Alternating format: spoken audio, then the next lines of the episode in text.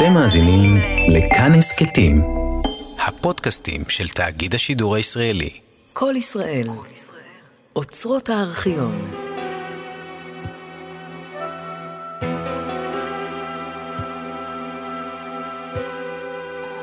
רוח קדים, סדרת תסכיתים על פי ספרו של שלמה הלל.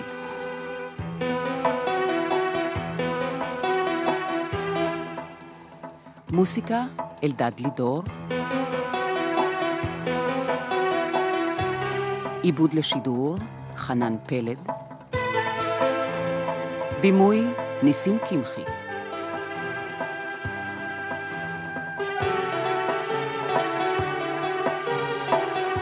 בתפקיד שלמה הלל, איציק סיידוף. פרק ראשון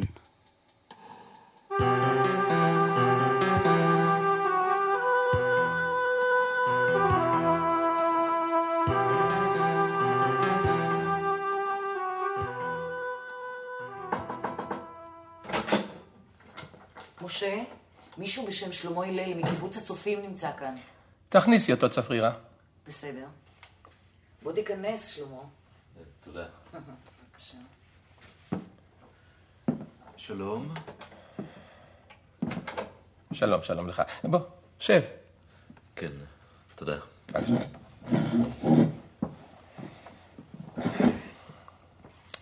ובכן, יונס לפני צאתו לבגדד סיפר לי עליך ועל שיחתו איתך. הוא התרשם שאתה מוכן לצאת לבגדד והוא ממליץ על כך. אתה עדיין מרגיש שאתה רוצה להיכנס לפעילות במוסד לעלייה ב'? כן, אתה יודע שתצטרך להיות הרבה זמן מחוץ לקיבוץ שלך, לנסוע הרבה. כן, זה, זה ידוע לי. האם הקיבוץ נתן את הסכמתו לשליחות? אה, במוצאי שבת הייתה אספת קיבוץ, ולאחר ויכוח ארוך וסוער, הם אה, אישרו את יציאתי. איך הערבית שלך, שלמה? ובכן, אה, לא מצוינת, אה, אבל אני בטוח שאני אוכל להסתדר בכל מדינה ערבית. מה אתה יודע על תנועת החלוץ בעיראק? יונס סיפר לי לפני שנסע לבגדד. העלייה הבלתי לגלית משם שונה לגמרי מההעפלה באירופה. לא רק שהיא קשה, אלא שהיציאה מעיראק אסורה ליהודים. בזמן המלחמה, כשהיו בעיראק חיילים יהודים במסגרת הצבא הבריטי, עוד אפשר היה לפעול בקלות יחסית, אבל... עכשיו, אה, לא... כן, כך גם הבנתי מיונס. מה שבטוח זה שעם פרצוף כמו שלך, תבלוט שם הרבה פחות מיונס הג'ין. כאשר באספה בקיבוץ ציינו את יתרונו של הפרצוף שלי, הפטיר אחד הליצנים שלנו, אבן מה עשו הבונים הייתה לראש פינה. ובכן, אה, טוב, אז איך ומתי אני אוכל לצאת? אני יוצא כמו יונס במכונית מסע? בהתייעצות שקיימנו כאן, אנחנו החלטנו שהכי פשוט הוא שתנסה להשיג לעצמך דרכון עיראקי. ואז תוכל לנסוע פשוט במטוס, בכל הנוחיות. אבל אה, איך? סע מחר לקונסוליה העיראקית וספר להם שהגעת לכאן עם המשפחה בתור קטין, ואתה רוצה היום לחזור לבגדד. אני מקווה שהם יאמינו לי. כן. ברוך הבא למוסד לעלייה בית שלמה. מהיום ראה את המשרד הזה כביתך השני. ובכן, אה, האמת, אם מותר לומר, אני, אני די התאכזבתי כשנכנסתי לכאן. כבר? המוסד שמארגן את כל העלייה הבלתי לגלית מכל העולם אה, יושב כאן ב... בשלושה חדרים קטנים ברחוב אלנבי עם שתי מזכירות, טלפון. אתה עוד תראה איזה דברים אפשר לעשות מהמקום העלוב הזה.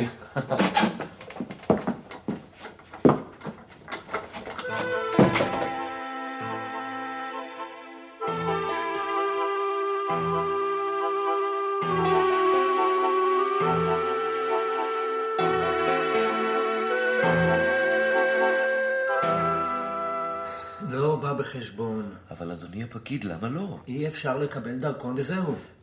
אבל תראה, הנה, הנה הדרכון של אבא שלי. אתה יכול לראות שכל המשפחה שלי נולדה בבגדד. אני לא אשם שהם הביאו אותי לכאן, אף אחד לא שאל אותי. למה שאני לא אוכל לקבל דרכון עיראקי עכשיו? לא, וזהו.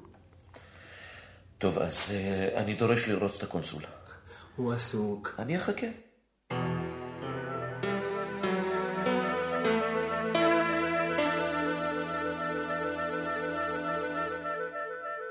בן כמה אתה אמרת? 23, אדוני הקונסול. מתי הגעת לפלסטין? אה, כמו שכתוב בדרכון, ב-1934. זה היה לפני 12 שנה. אה, כן, בערך. כמה אחים ואחיות יש לך? אה, אנחנו שבעה אחים וארבעה אחיות. אני הצעיר. מישהו מהם נמצא בעיראק? אה, כולם בפלסטין? לא בדיוק. אז איפה הם? אה, אח אחד בהודו, אחד ביפן, אחד בארצות הברית ואחד באנגליה. אה, משעלה. אתה לא מתבייש? אתה חי בפלסטין מאז שהיית ילד. למדת כאן, ואני לא רוצה לשאול מה עוד עשית. ועכשיו פתאום נזכרת שאתה רוצה להיות עיראקי? זה לא פתאום, אדוני הקונסול. קשה לי כאן. אה, אין לי עבודה, ו- וחוץ מזה אני, אני תמיד רציתי לחזור לעיראק.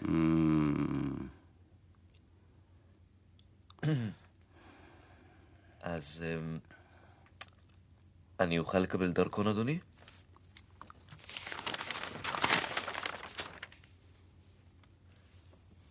אדוני?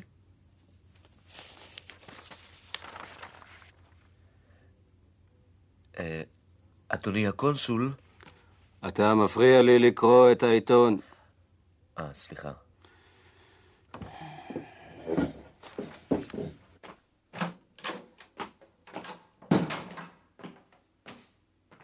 חבל על הזמן שלך. הקונסול לא יראה אותך עוד פעם. אני לא זז מכאן עד שאני מקבל דרכון. עוד מעט סוגרים פה. לא אכפת לי. וואלה, עקשן אתה. לפחות יש לך אולי איזה סיגריה להעביר את הזמן? אה, איזה Players או State Express? לא, אבל אה, אה, אני יכול לרדת לקנות. זה יהיה נחמד מצידך.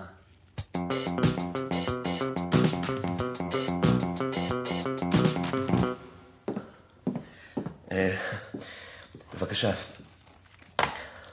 סיגריה? אה, תודה. מה זה פה בתוך הקופסה? אה, אה, מה? איפה? אה, נראה לי כמו שטר של חמש לירות. כן? אה, מה אתה אומר? זה... מעניין איך הגיע לשם, אה? לא, לא, לא, לא, לא, עזוב את זה. אה, קח את כל הקופסה. בשבילך. בשבילי? תודה רבה. אני ממילא לא מעשן. אה, אז אה, מתי אני... מתי לבוא? זאת אומרת, אה, בקשר, בקשר לדרכון. הנה הטפסים, תמלא אותם, תשאיר ארבע תמונות שלך ותחזור מחר. תודה. באמת תודה רבה. אל תשכח עוד קופסת סיגריות. עוד קופסה. כן, בטח, ובאמת, תודה רבה. תודה לך.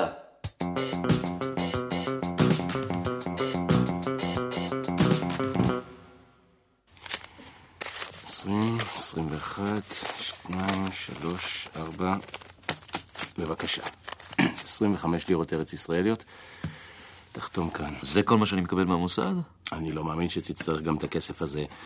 יונס יאסוף אותך משדה התעופה בבגדד, אבל על כל צרה שלא תבוא, שיהיה לך כמה לירות. אמ, אז איך אתה מרגיש יום לפני הנסיעה? בסדר. נו, אתה מרגיש את עצמך מוכן לנסיעה? אתה שבע רצון מההכשרה והקורסים שעברת? אני מוכן ואני שמח שאני יוצא כבר מחר. אה, בקשר להכשרה ולקורסים, אני, אני לא כל כך יודע על מה אתה מדבר.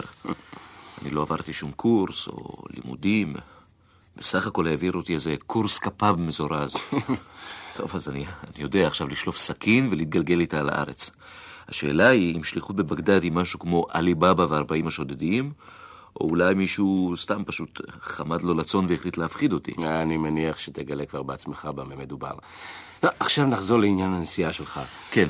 קרוב לוודאי שהכל יעבור בשלום ואנשינו יחכו לך במקום, אבל בכל אופן, אם אתה נתקל באיזו בעיה כשאתה מגיע, אם תופסים אותך, חוקרים אותך או משהו כזה, כן, כן. אל תסבך אף אחד מהאנשים שלנו. כן, ברור. אל תמסור להם שום כתובת.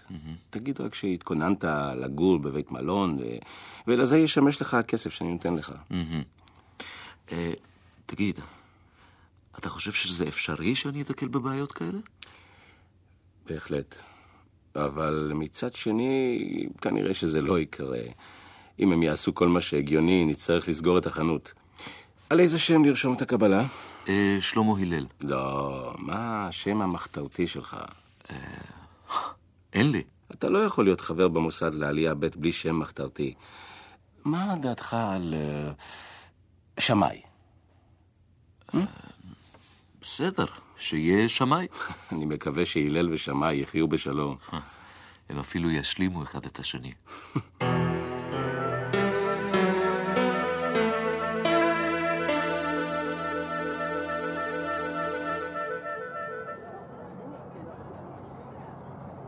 זהו זה, שלמה, אתה טס לך לבגדד. כן, הגיע הזמן, אחרי כל כך הרבה דחיות. איך אתה מרגיש? אני פשוט כבר רוצה להיות שם ולהתחיל לעבוד. תשמור על עצמך, שלמה. אל תדאג לי, רק תשמור אתה על אבא.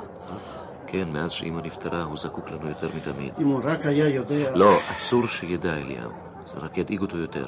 מה אני אגיד לו אם הוא ישאל איפה אתה? תראה, הנה, יש פה 30 מכתבים שכתבתי. מכל מיני מקומות בארץ. תעביר לו שניים בחודש. אני מקווה שזה ירגיע אותו קצת. שלמה, אני יודע שדיברנו על זה כבר הרבה פעמים, אבל שוב, לפני שאתה עולה על המטוס, אתה באמת בטוח שזה מה שאתה צריך לעשות עכשיו? אליהו, במקום להישאר כאן ולעבוד בקיבוץ, להיות ליד אבא. ומה תמימה אמרה על זה? היא מסכימה שאתה ככה פשוט תקום ותיסע לתקופה ממושכת? מי יודע מתי אתה תוכל לחזור משם? אליהו, אליהו, אני מרגיש שאני חייב. זה הזמן. כמובן שתמימה ואני שוחחנו על זה רבות. עם כל הצער, אנחנו יודעים שאין דרך אחרת. תראה, אני לא היחידי שיוצא לתפקידים. רבים וטובים מחבריי עושים את זה. הנה, תראה, תראה מה קורה בארץ. מלחמת העולם הסתיימה, שום שינוי ממשי לא קרה. הבעיות שלנו עם הבריטים רק החריפו. הם מפנים נגדנו את כל הכוח הצבאי שצברו בזמן המלחמה. נגדנו ונגד הבריטים שמגיעים. אליהו, אי אפשר לשאת את זה ולשבת בשקט. עדיין יש בעולם ממזרח ומערב המוני יהודים שרוצים להגיע לכאן ולא יכולים. הנה, רק החודש תפסו הבריטים שמונה אוניות ועצרו את הנוסעים שלהם. לפני כמה ימים הייתה ביגור ועידה בקשר לנושא העלייה. הייתה שם ציוויה לובטקין, ממנהיגי המרד בגטו ורשה. היא דיברה על האקציות, על המרד, על הלחימה עד המוות. אני לא יודע מה חשבו האחרים, אבל אני חשבתי באותם רגעים על עיראק, על כל היהודים שם. אליהו, חייבים להציל אותם, לפני שיקרה להם מה שקרה ליהודי אירופה. הקשיבו, הקשיבו. הנוסעים לבגדד בטיסה 425 של BOAC מתבקשים לגשת לשער היציאה. טוב, עשה לשלום שלמה. ובהצלחה. תודה. אליהו, להתראות.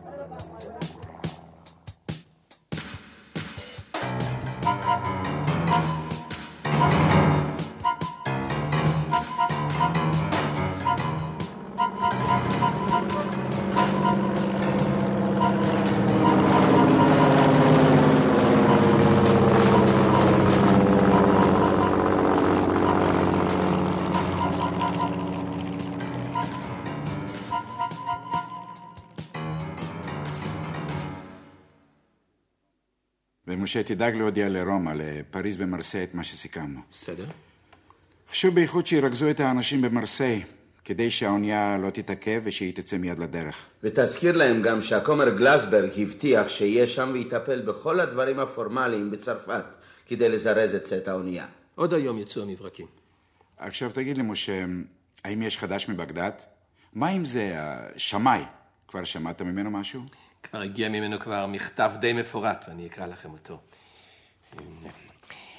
הגעתי בשלום, מצאתי כאן ציונות של מרתפים. הכל, החל מלימודי עברית ועד אימוני נשק, נעשה במרתפים קטנים וחשוכים.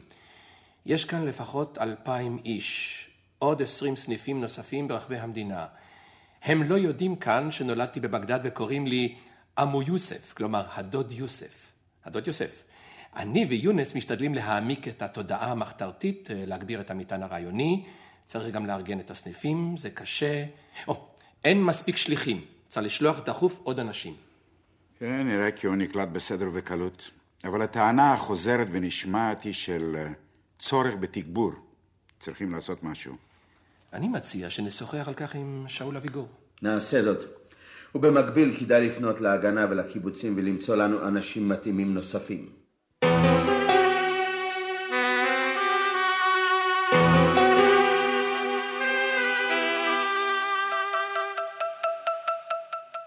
ומה נתחדש בבגדד מאז פגישתנו האחרונה? בהחלט לא טוב. יש מכתב נוסף משמאי, ובכל מכתב הטונים עולים יותר ויותר, וזה מצביע על משהו. הנה אני אקרא לכם קטעים נבחרים ממכתבו. כך אתם רואים שאם אני יחידי, עבודתי היא בהחלט בלתי פוריה. כי בכל פעם שאני מזניח דבר אחד כדי להציל משהו, עד שאני מצליח לעורר ולרכז את האנשים באחד המקומות, אני נאלץ לעזוב אותם. אתם חייבים לשלוח מיד עוד אנשים. זה תיאור המצב בתנועה. ומה בעניין העלייה? במה מסתכמת הפעילות? או, כאן המצב אפילו גרוע יותר. לא מצליחים לפרוץ דרך של ממש. טיפין טיפין מגיעים במכוניות המסע, בייחוד עם הנהג האשורי רזוק, אך זה רק בודדים. לעומת זאת, מעצרים רבים של אלה שנתפסים בדרך. ממש מצב מייאש. בתחום זה יכול להיות שבקרוב אוכל לבשר להם משהו חשוב וגדול. זאת תהיה פריצת דרך של ממש. אך אני מציע שעל כך עדיין לא נודיע להם.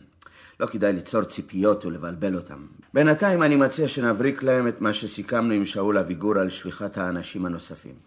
בסדר. צפרירה, כן, משה. אה, שהלכותה ייכנס. בסדר גמור, משה. צפדיה, בוא בבקשה, משה קורא לך. כן, משה, מה העניינים? ובכן, אה, תצפין ותשלח מיידי. אל ברמן מארצי. נשלח אליכם בקרוב שני אנשים. את ירחמיאל אסה, שיטפל בענייני התנועה, ואת מוטקה פינצ'בסקי, שיעסוק באימוני הגנה עצמית. אני מקווה שהם יהיו לכם לעזר. בסדר.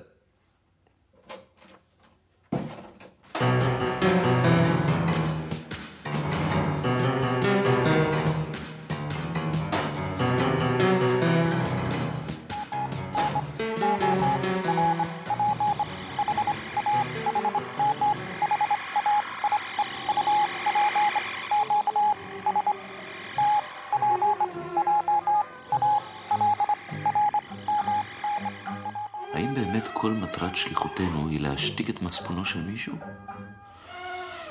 אה, אנחנו חייבים לעשות פעולה ממשית עכשיו.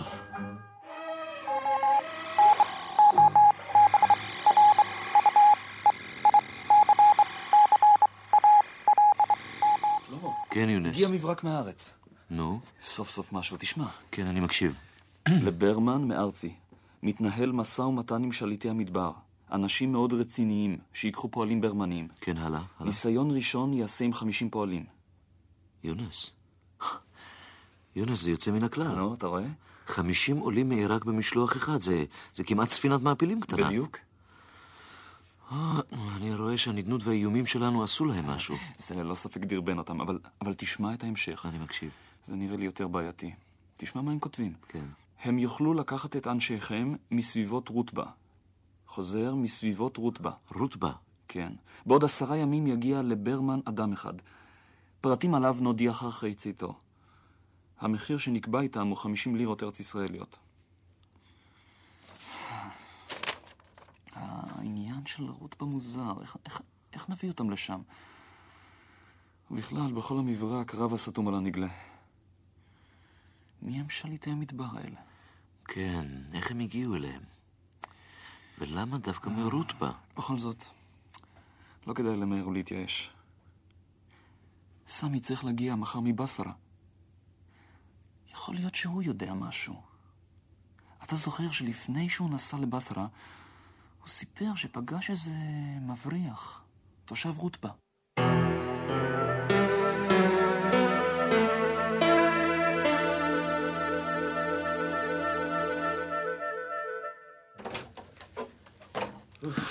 סמי, סמי, טוב שבאת, אנחנו חיכינו לך כמו למשיח. שלום, בואנה. זה היה, זה היה באמת חשוב שנסעתי לבשרה. המצב שם מבולבל לחלוטין. שוחחתי ארוכות עם... סמי, עזוב עכשיו את בשרה. קרא את המברק הזה שהגיע אתמול. מה זה? נו, הם יכלו לקחת את שיר נצטרך בה, נוסע הם הגיעו לברמה, המחיר שנקבע איתם 50 לירות ארץ ישראליות? נו, נו, נו, מה אתה אומר? מה זה מה אני אומר? יוצא מהכלל, ממש יוצא מן הכלל. תשמע, יש כאן צירוף מקרים כמעט דמיוני. הרי שייח' עבדאללה טען כל הזמן שיוכל לקחת אנשים בביטחון מבגדד, אבל רק עד רוטבה.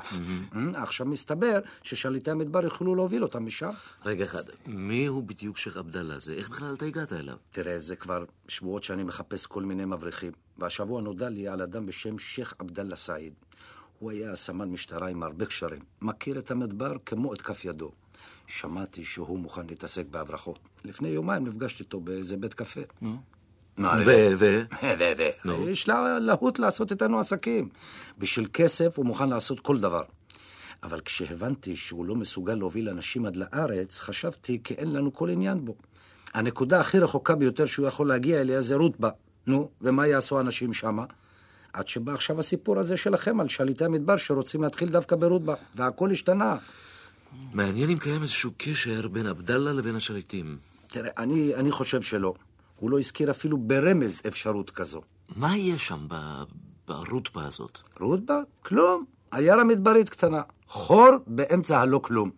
בערך 400 קילומטר מערב מבגדד יושבת ככה על קו צינור הנפט לחיפה. ויהודים, מה עם יהודים? אפילו לא אחד. תשמע, אני, אני, אני מוכרח לזוז. רגע, רגע, סמי, סמי, לאן אתה רץ? סמי! אני, אני הולך לחפש את שייח' עבדאללה ולומר לו שיש על מה לדבר, אה?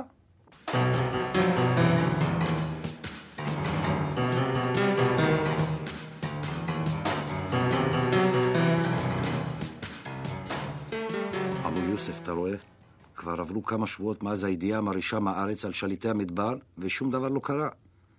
יונס נסעה לשם להבטיח כי יטפל בעניין מיד, וגם ממנו לא שומעים דבר. תגיד לי, כמה זמן אתה חושב שעוד אוכל למשוך את השייח' עבדאללה באף בלך ושוב, לך ושוב? החבר'ה שלך בארץ לא רציניים. לא, לא, לא, סמי, סמי, אל תגזים, אל תגזים.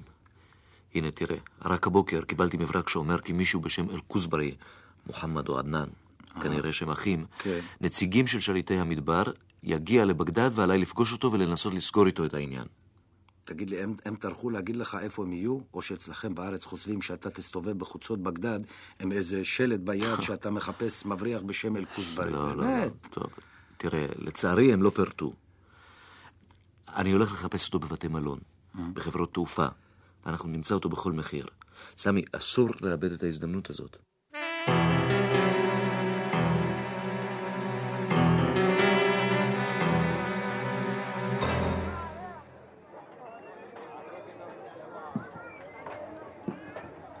חוואג'ה יוסוף? אה, עם מי יש לי הכבוד? נדמה לי שכבודו מחפש אותי. לא, אני, אני לא בטוח, נדמה לי שאתה טועה. אני עדנאן אל-כוסברי. אתה? למה אתה כל כך מופתע? מרחבה, מרחבה, אני, לא, אני לא מופתע בכלל. אני שמח לראות אותך. בוודאי לא חשבת שתפגוש צעיר כמוני, לבוש פרנג'י בחליפה אירובית מודרנית, אלא איזה שייח' זקן. טוב, כפי שאתה רואה, גם אני צעיר כמוך. תפדל. שב. תודה. טוב, אז בוא, בוא ניגש לעניין. אל-אמיר יסלם עליק, והוא מוכן להתחיל לעבוד מיד. כן. מוחמד אחי ואני מנהלים את העניינים מטעם האמיר, ומה שנסכם בינינו מסוכם. זה בסדר, אבל אה, מי האחראי על האנשים למשלוח? אה, כמובן שהטיפול כולו בידי האמיר בעצמו. האמיר פוואזי שעלן, ראש שבט רוואלה, הוא המלך הבלתי מעורער של המדבר, מדמשק עד עיראק. מלך? אפשר לומר. אז אולי הוא יהיה מלך סוריה. איך?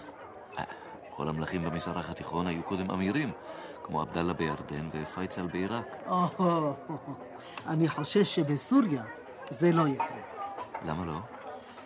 כי העם הסורי מסוכסך ומפולג מכדי שיוכל להמליך מלך. אבל אני גם לא בטוח שהאמיר שעלן שואף למלוך על סוריה.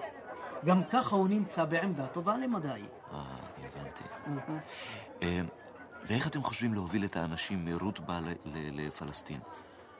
אני לא לגמרי יודע מה סיכם אחי עם האמיר שעלן, אבל יש כמה דרכים לעשות את זה. או דרך דמשק, או עם הצבא הירדני. מה זאת אומרת? במכוניות שלהם, ישר דרך עבר הירדן. זו כמובן הדרך הקצרה והנוחה ביותר. רגע אחד, אני, אני לא בטוח שאני הבנתי. אתה מתכוון להוביל יהודים במכוניות של הצבא הירדני? או, למה לא? יש לאמיר שעלן קשרים טובים עם מפקדים של הצבא, והם יעשו כל מה שיאמר להם, מבלי לשאול כל שאלות. והם יצטרכו ללבוש מדי צבא? לא, לא. הכי טוב שהם ילבשו לבוש בדואי. זה נשמע פשוט כל כך. הכל אפשרי, חוואשה יוסף. עם קצת קשרים טובים והרבה כסף. אה, כן, כמובן.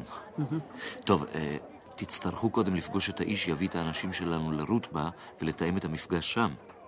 ברור, זו לא תהיה בעיה. טוב, עבדאללה יחכה לאנשים ברוטבה.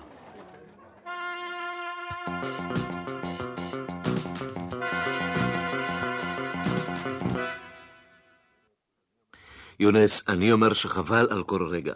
אי אפשר לסמוך עליהם. סבלנות, עמו יוסוף. אתה יודע אם יש לך פה עסק. בדואים, שום דבר לא בוער להם. לא, אבל אי אפשר לסגור איתם שום דבר, באמת. יונס, אנחנו תאמנו להם פגישה עם עבדאללה בשמונה בדצמבר ברוטבה, הם לא הגיעו. שוב תאמנו, שוב לא הגיעו. אני לא בטוח. גבעולי, האיש שלנו בביירות, שעומד בקשר עם אנשי המדבר, טוען שהם חיכו עשרה ימים ברוטבה. ומאוד כועסים על זה שעבדאללה לא הגיע לפגישה. טוב, למה הם לא חיפשו אותו? טוענים שלא הצליחו למצוא. אתה מאמין להם? אני לא יודע. נכון שכל ילד ברוטבה מכיר את עבדאללה. יחד עם זאת, עלינו לחזור ולנסות. אין ברירה. אוקיי. זה הסיכוי הממשי היחידי שלנו בינתיים לפרוץ דרך במדבר. סמי! אהלן. סמי, מחכים לך. אהלן, אהלן, יונס. יש חדשות טובות. נו, קדימה. האיש של שייח' עבדאללה התקשר איתי. כן, ו? והם פגשו את שליטי המדבר, והכל מתואם, הם מוכנים להוציא את האנשים מבגדד כבר הערב. כמה? מה, כמה? 40 איש במשלוח הראשון? גברים בלבד. האם האנשים כבר מוכנים ומרוכזים? כולם יושבים במרתפים כבר כמה ימים ומחכים לגאולה. אז קדימה לעבודה. נוציא אותם עוד הערב.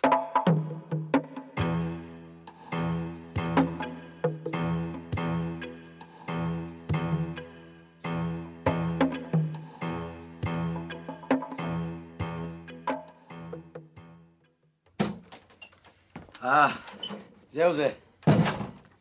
הכל דפק כמו שעון. את שלנו עשינו. ראיתם את ההתלהבות של האנשים?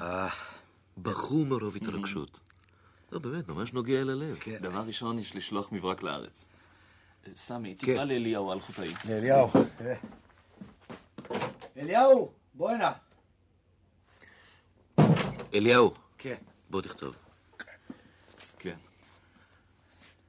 אל-ארצי, מאת ברמן. הארבעים יצאו בשלום הלילה. דרכם לשלום. אולי, אה, אולי נרים כוסית, אה? הרי תמיד חלמתם על שיירה במדבר, והנה זה מתגשם. לאט לאט נחגוג כאשר נשמע שהגיעו בשלום. עכשיו אנחנו זקוקים למישהו שיתפלל להצלחתם.